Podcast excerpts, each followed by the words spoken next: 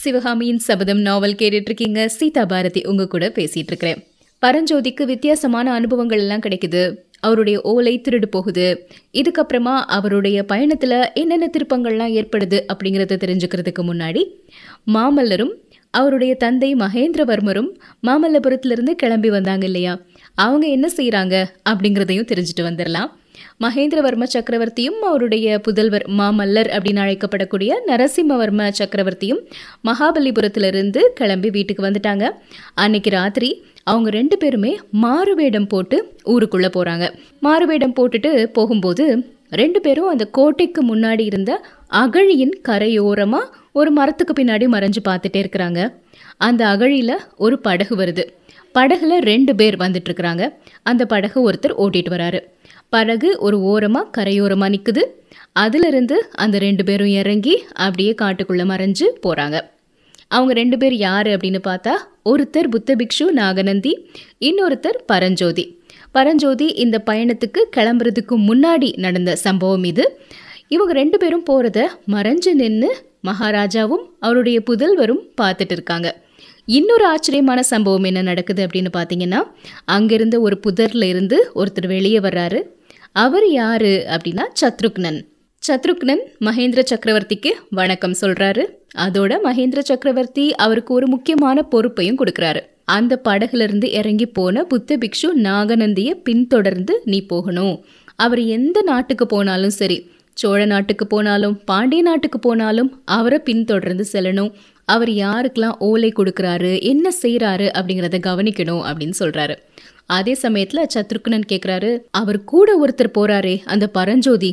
அவர் மூலமாக புத்த பிக்ஷு யாருக்காவது ஓலை கொடுத்து அனுப்புனார்னா அதை எப்படி கண்டுபிடிக்கிறது அப்படின்னு. அதை பற்றி நீ கவலைப்படாத நான் பார்த்துக்கிறேன் அப்படின்னு சொல்கிறாரு மகேந்திர சக்கரவர்த்தி. சத்ருக்னன் அந்த கட்டளையை ஏற்று அங்கிருந்து கிளம்பி போகிறாரு அடுத்த நாள் மகேந்திர சக்கரவர்த்தி வடநாட்டுக்கு போருக்காக புறப்பட்டு போயிட்டாரு. அவருடைய மகன் நரசிம்ம சக்கரவர்த்தி மட்டும் இப்போ அந்த அரண்மனையில் இருக்கிறாரு. அவருக்கு அவருடைய அப்பா கொடுத்துருக்கக்கூடிய ஒரு கட்டளை என்ன அப்படின்னா அந்த காஞ்சி கோட்டையை விட்டு வெளியே எங்கேயுமே போகக்கூடாது அப்படிங்கிறது. கொஞ்ச நேரம் அவரும் அப்படி இருந்து பார்க்குறாரு. அப்பாவுடைய வார்த்தைகளை மீற முடியல. ஆனாலும் அவருக்கு அப்படியே இந்த கோட்டைக்குள்ளே இருக்கிறது எந்த ஒரு வேலையும் செய்யாமல் இருக்கிறது ரொம்ப சலிப்பாக இருக்குது. ஏதாவது ஒரு இடத்துக்கு போகிறதுக்காவது அப்பா கிட்ட அனுமதி வாங்காமல் விட்டுட்டோமே அப்படின்னு வருத்தப்படுறாரு. கூடவே அவருக்கு சிவகாமியின் ஞாபகமும் வருது. அவளுக்கு தெரியாது அப்பா எனக்கு இப்படி கட்டளை கொடுத்துருக்குறது. நான் ஏன் வந்து பார்க்கல அப்படின்னு அவள் வருத்தப்பட்டுட்டே இருப்பா. அன்னைக்கு அந்த பாறையில் அவள் ஒரு மானின் ஓவியத்தை வரைஞ்சி வச்சுருந்தா. அதுக்கு பக்கத்தில் நான் ஒரு வேல் வரைஞ்சேன். அதற்கான பொருள் அவளுக்கு புரிஞ்சிருக்குமா? என் மேலே கோபத்தோடு இருப்பாளா? இப்போ எப்படி இருப்பா? சரி அவன் நினைச்சா இந்த கோட்டையில் வந்து என்னை பார்க்கலாம்ல? அப்படின்னு ஒரு நிமிஷம் யோசிக்கிறாரு. திரும்பவும் அவர் மனசுக்குள்ளே சொல்கிறாரு அது எப்படி? ஆயனருக்கு அப்பா எவ்வளோ வேலைகளை கொடுத்துட்டு போயிருக்கிறாரு. சிவகாமியால் எப்படி இங்கே வர முடியும்? அவள் என்னை புரிஞ்சுப்பாளோ இல்லையோ தெரியலையே அப்படின்னு நினைக்கிறாரு. கொஞ்ச நேரத்துக்கு மேலே அவரால் ஒரு வேலையும் பார்க்காம அந்த அரண்மனைக்குள்ள இருக்கவே முடியல. சரி பக்கத்தில் இருக்கக்கூடிய அந்த ஏகாம்பரேஸ்வரர் கோயிலுக்கு பின்னாடி திருநாவுக்கரசரினுடைய மடாலயம் இருக்குது. நாவுக்கரசர் இப்போ அந்த மடாலயத்துக்கு திரும்பி வந்திருக்கிறாரு அப்படிங்கிற செய்தியும் தெரிய வருது. அங்க போய் அவரையாவது சந்திச்சுட்டு வரலாம் அப்படின்னு சொல்லிட்டு போறாரு நரசிம்மவர்ம சக்கரவர்த்தி. நாவுக்கரசர் கிட்ட பேசிக்கிட்டே இருக்கும் பொழுது அவர் சொல்றாரு நான் ஒரு நீண்ட தூர பயணம் புறப்பட்டு போக போறேன். அதுக்கு முன்னாடி ஒரு சில வேலைகள்லாம் முடிக்க வேண்டியது இருக்கு. அதனால ஆயனரை இங்க வர சொல்லியிருக்கிறேன் அப்படின்னு. இதை கேட்ட உடனே குமார சக்கரவர்த்தி நரசிம்மவர்மருக்கு ரொம்பவே சந்தோஷம் வந்துருச்சு. ஆயனர் இங்க வரப்போறாரா? எப்போ வரப்போறாரு? கூடவே சிவகாமியும் வருவாளா? அப்போ கொஞ்ச நேரம் இங்கேயே இருந்தா சிவகாமியை பார்க்கலாம் இல்லையா? அப்படின்னு நினைச்சு அவருடைய மனம் ரொம்ப மகிழ்ச்சி அடையுது. அந்த உற்சாகத்தை இன்னும் அதிகரிக்கிற மாதிரி ஜல் ஜல் ஜல் அப்படிங்கிற ஒரு சத்தம் கேக்குது. ஆயனருக்கு பின்னாடியே சிவகாமியும் வந்துட்டு இருக்கிறாங்க குமார சக்கரவர்த்தியின் கண்கள் சிவகாமியின் முகத்தையே பார்க்க ஆரம்பிக்குது. ஆனா சிவகாமியின் கண்கள் குமார சக்கரவர்த்திய பார்க்கவே இல்லை. முதல்ல லேசா பார்த்த மாதிரி இருந்தது. ஒரு சின்ன மலர்ச்சியும் தெரிஞ்சது. ஆனா அது ஒரு கண நேரம்தான். அடுத்த கணம் அந்த முகம் அப்படியே எள்ளும் கொள்ளும் வெடிச்ச மாதிரி தலை குனிந்து பூமியை நோக்கி பார்க்க ஆரம்பிச்சிருச்சு. ஆயனர் திருநாவுக்கரசருக்கு வணக்கம் சொல்றாரு. சிவகாமியும் வணக்கம் சொல்றாங்க. சிவகாமியை பார்த்து நாவுக்கரசர் சொல்றாரு உங்க குமாரியை பார்க்கணும்னு ரொம்ப ஆவலோட இருந்தேன். நடன கலையில அவள் அடைந்திருக்கக்கூடிய அபூர்வ தேர்ச்சியை பத்தி நான் கேள்விப்பட்டேன். சமீபத்துல அரங்கேற்றம் கூட நடந்துச்சாமே நான் தான் பார்க்காம போயிட்டேன் அப்படிங்கிறாரு. இவ்வளோ நேரம் அமைதியாக இருந்த குமார சக்கரவர்த்தி நரசிம்மர் இப்போ நாவுக்கரசரை பார்த்து அப்போ பார்க்கலன்னா என்ன நாவுக்கரசரே? இப்போ பார்த்துருங்க. நடராஜ பெருமானின் ஆனந்த நடனத்தை பற்றிய உங்க பாடலுக்கு ஆயனர் மகள் சிவகாமி அபிநயம் பிடிச்சா அவ்வளோ அற்புதமாக இருக்கும். அதை நீங்கள் அவசியம் பார்க்கணும் அப்படிங்கிறாரு. நாவுக்கரசர் பதிலுக்கு நல்லது சக்கரவர்த்தி நானும் அதை பார்க்கணும் அப்படின்னு தான் நினச்சிட்ருக்கிறேன். எல்லா கலைகளுக்குமே ஆதாரம் நடனக்கலை தான். நாடெல்லாம் புகழக்கூடிய சிவகாமியின் நடனக்கலையை பார்க்காம இருக்க எனக்கும் மனமில்லை. ஒரே ஒரு பாட்டுக்கு அபிநயம் பிடிச்சு காட்டினா போதும். சிவகாமி அபிநயம் பிடிக்கிறியா? அப்படின்னு கேட்குறாரு ஆனால் சிவகாமி கொஞ்சம் கூட முகத்தில் மலர்ச்சியே இல்லாமல் குனிஞ்சு தரையவே பார்த்துட்ருக்குறாங்க. அதை கவனிச்சுட்டு குமார சக்கரவர்த்தி நரசிம்மர் சொல்கிறாரு ஒருவேளை நான் இங்கே இருக்கிறதுனால சிவகாமிக்கு நடனம் ஆட பிடிக்கலையோ என்னவோ? நான் இங்கேருந்து போகிறேன் அப்படின்னு. அந்த வார்த்தைகள் காதில் கேட்ட உடனே சிவகாமி எந்திரிச்சு நடனத்துக்கு ஆயத்தமாகி அப்பா எந்த பாடலுக்கு அபிநயம் பிடிக்கணும்? அப்படின்னு கேட்குறாங்க ஒரு பாடலை சொல்கிறாரு ஆயனர். நாவுக்கரசரின் சீடர் அந்த பாடலை பாட ஆரம்பிக்கிறாரு. சிவகாமி நடனம் ஆட ஆரம்பிக்கிறாங்க. எல்லாரும் பார்க்குறாங்க பார்க்குறவங்களுடைய கண்களுக்கு அந்த மடாலயத்தின் சுவர்களோ தூண்களோ அதில் இருந்த சித்திரங்களோ சிற்பங்களோ எதுவுமே தெரியல. அப்போ அவங்க கண் முன்னாடி அபிநயம் பிடித்து கொண்டிருந்த சிவகாமி தான் தெரிஞ்சாளா? இல்லை சிவகாமியும் தெரியல. அப்போ எல்லாரோட கண்கள்லயும் யார் தெரிஞ்சாங்க? சிவபெருமானே வந்து தத்ரூபமா நடனம் ஆடுற மாதிரி இருந்தது. சிவபெருமானின் கரத்தில் தோன்றிய திரிசூலத்தையும் அவருடைய சடை மேல் இருக்கக்கூடிய இளமதியையும் சிவகாமி வடிவத்துல அவங்க பார்த்தாங்க. அந்த தெய்வீக காட்சியில பார்த்துட்டு இருந்தவங்க அவங்களையே மறந்துட்டாங்க. இந்த உலகத்தையே மறந்துட்டாங்க. வேற ஒரு உலகத்துக்கே போயிட்டாங்க. பாட்டும் சிவகாமியின் அபிநயமும் நின்னதுக்கு அப்புறம் ரொம்ப நேரம் கழிச்சு தான் அங்க இருக்கிறவங்க சுய உணர்வு பெற்று இந்த உலகத்துக்கு வந்த மாதிரி உணர்ந்தாங்க. சுய உணர்வு வந்த உடனே எல்லாருமே திரும்பி நாவுக்கரசரை பார்க்குறாங்க. அவருடைய கண்கள்ல இருந்து கண்ணீர் ஆராய் பெருகி ஓடிட்டு இருந்தது அந்த அழுத கண்களோட ஆயனரே திருக்கைலையில் இருக்கக்கூடிய சிவபெருமானை உங்க குமாரி என் முன்னாடி அப்படியே தோன்ற வச்சுட்டா அப்படின்னு ஆனந்தத்தோட சொல்கிறாரு அதோட இன்னொரு ஒரு காதல் பாட்டுக்கும் ஒரு நடனம் ஆட முடியுமா அப்படின்னு கேட்குறாரு அவரே ஒரு அற்புதமான காதல் பாடலையும் பாடுறாரு. அந்த உணர்வுகளையும் தன்னுடைய அபிநயம் மூலமாக ரொம்ப அற்புதமாக காட்டுறாங்க சிவகாமி. கடைசியாக அந்த பாடலில் ஒரு வரி வருது தலைப்பட்டாள் நங்கை தலைவன் தாளே அப்படின்னு. அந்த வரிக்கு நடனம் ஆடி முடிச்ச உடனே அந்த இடத்துல அப்படியே மயக்கம் போட்டு விழுந்துடுறாங்க சிவகாமி. எல்லாரும் பதறிட்டாங்க. ஆயனர் வேகமா ஓடி வந்து தரையில உட்கார்றாரு. குமார சக்கரவர்த்தி நரசிம்மர் சிவகாமி அப்படியே தூக்கி ஆயனரின் மடியில படுக்க வைக்கிறாரு. அதுக்குள்ள நிறைய பேர் தண்ணீர் கொண்டு வந்து சிவகாமியின் முகத்துல தெளிக்கிறாங்க. கொஞ்ச நேரத்துல உணர்வு வந்த உடனே கண்களை திறந்து மெதுவா பாக்குறாங்க சிவகாமி. நீ நல்லா இருக்கணுமா? அப்படின்னு நாவுக்கரசர் ஆசி வழங்குறாரு. பரத கலையின் சிறப்பை பத்தி நிறைய படிச்சிருக்கிறேன் நிறைய கேட்டிருக்கிறேன். ஆனா அதோட பூரண மகிமைய இன்னைக்கு தான் பார்த்தேன். என்னுடைய பாட்டில் எவ்வளோ அனுபவமும் உணர்ச்சியும் இருக்குது அப்படிங்கிறத என் கண் முன்னாடி பார்த்தேன். உண்மையாவே உங்ககிட்ட இருக்கிறது ஒரு தெய்வீக கலை. இறைவனுக்கே அர்ப்பணமாக வேண்டிய அற்புத கலை அப்படின்னு வாழ்த்துறாரு பாராட்டுறாரு. சிவகாமி இப்போ நல்ல உணர்வு வந்து எந்திரிச்சு உட்கார்றாங்க. நாவகரசருக்கு நன்றியை தெரிவிக்கிறாங்க. இடையிடையே குமார சக்கரவர்த்தியும் தன்னை கவனிக்கிறாரா அப்படிங்கிறதையும் பார்த்துக்கிறாங்க.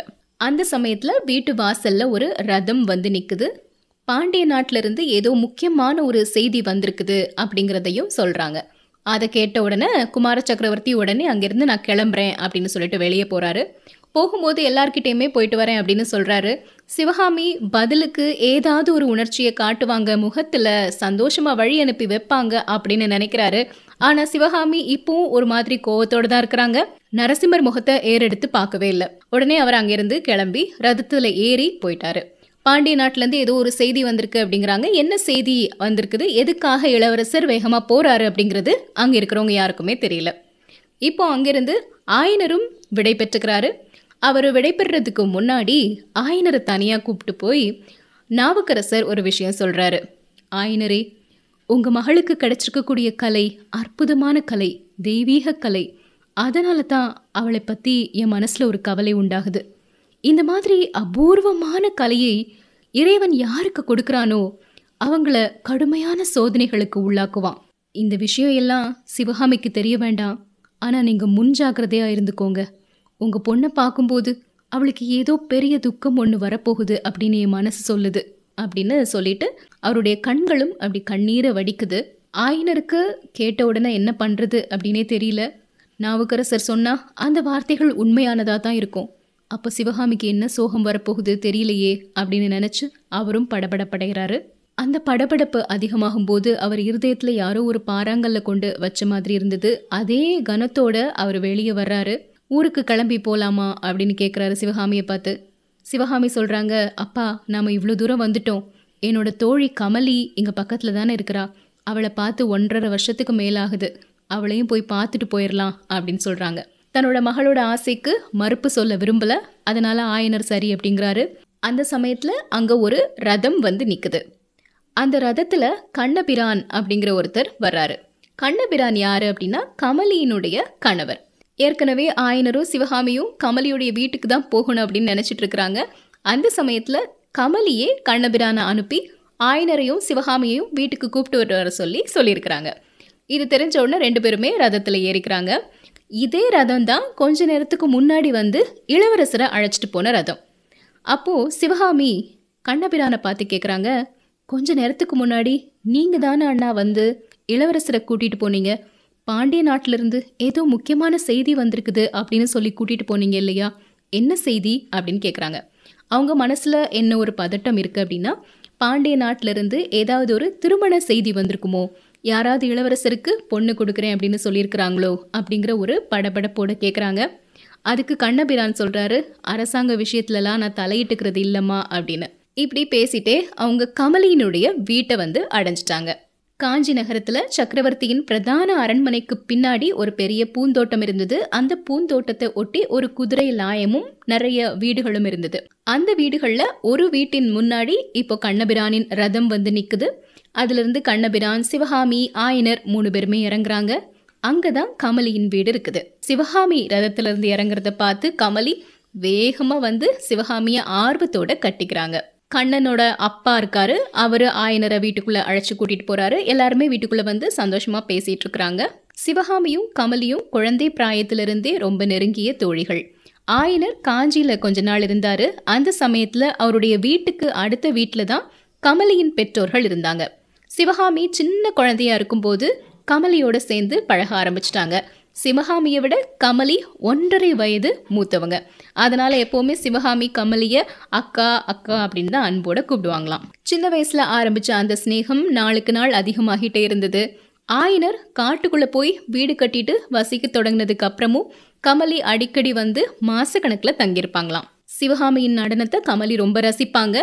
கமலியுடைய அப்பா காஞ்சியில ரொம்ப புகழ்பெற்ற குதிரை வியாபாரி. அதனால அரண்மனை குதிரைலாயத்தினுடைய தலைவர் அடிக்கடி கமலி அப்பாவை சந்திச்சு பேசுவாராம். அந்த அரண்மனை குதிரைலாயத்தின் தலைவருடைய மகன்தான் கண்ணன்.